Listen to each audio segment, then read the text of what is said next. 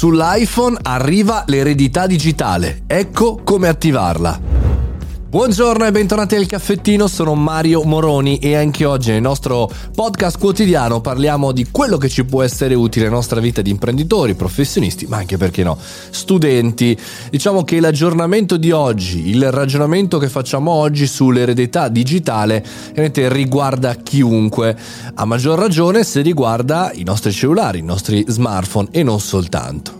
Con l'aggiornamento iOS, ovvero il sistema operativo dei computer e degli smartphone Apple, l'aggiornamento 15.2 porta questa novità, ovvero l'attivazione facoltativa si, si, si, intende del contatto erede, ovvero aggiungere una o più persone di fiducia che potranno accedere ai nostri dati dopo la nostra eh, scomparsa.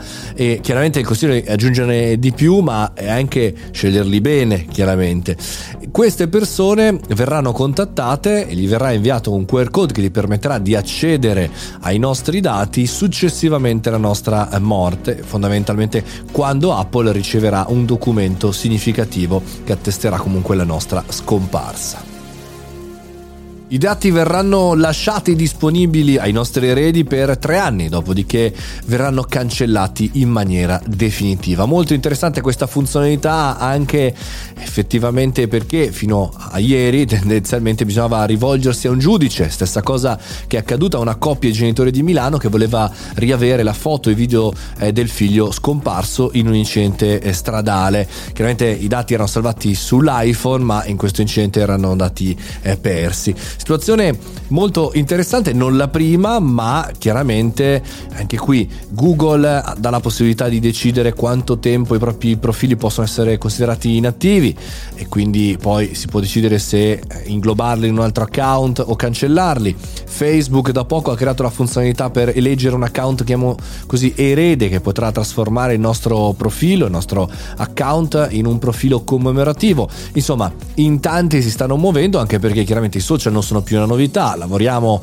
in questo mondo da più di 15 anni e per cui è chiaro che le persone invecchiano anche da questo punto di vista, ma Secondo me dovremmo passare dal lato, diciamo così, del bisogno, accedo perché in quella maniera ho bisogno di trovare bla bla, a in realtà un, un, ragionamento un po' tipo le assicurazioni, ovvero ci muoviamo in anticipo e quindi diamo uno strumento in più per il futuro. Quindi, insomma, se stiamo regalando il cellulare a un nostro, nostro figlio o ai nostri genitori, beh, potrebbe essere intelligente così, un po' per chiacchierare Natale eh, e, e su qualcosa di diverso, un po' anche giustamente eticamente per vedere il futuro, pensare e ragionare sui contatti eredi. Insomma, ragazzi, sempre di più questa cosa sarà importante, sempre di più, come abbiamo visto con tante situazioni eh, anche etiche, anche di testamento biologico, dovremmo farne i conti. Per cui fatemi sapere cosa ne pensate e se avete scelto anche il vostro contatto erede.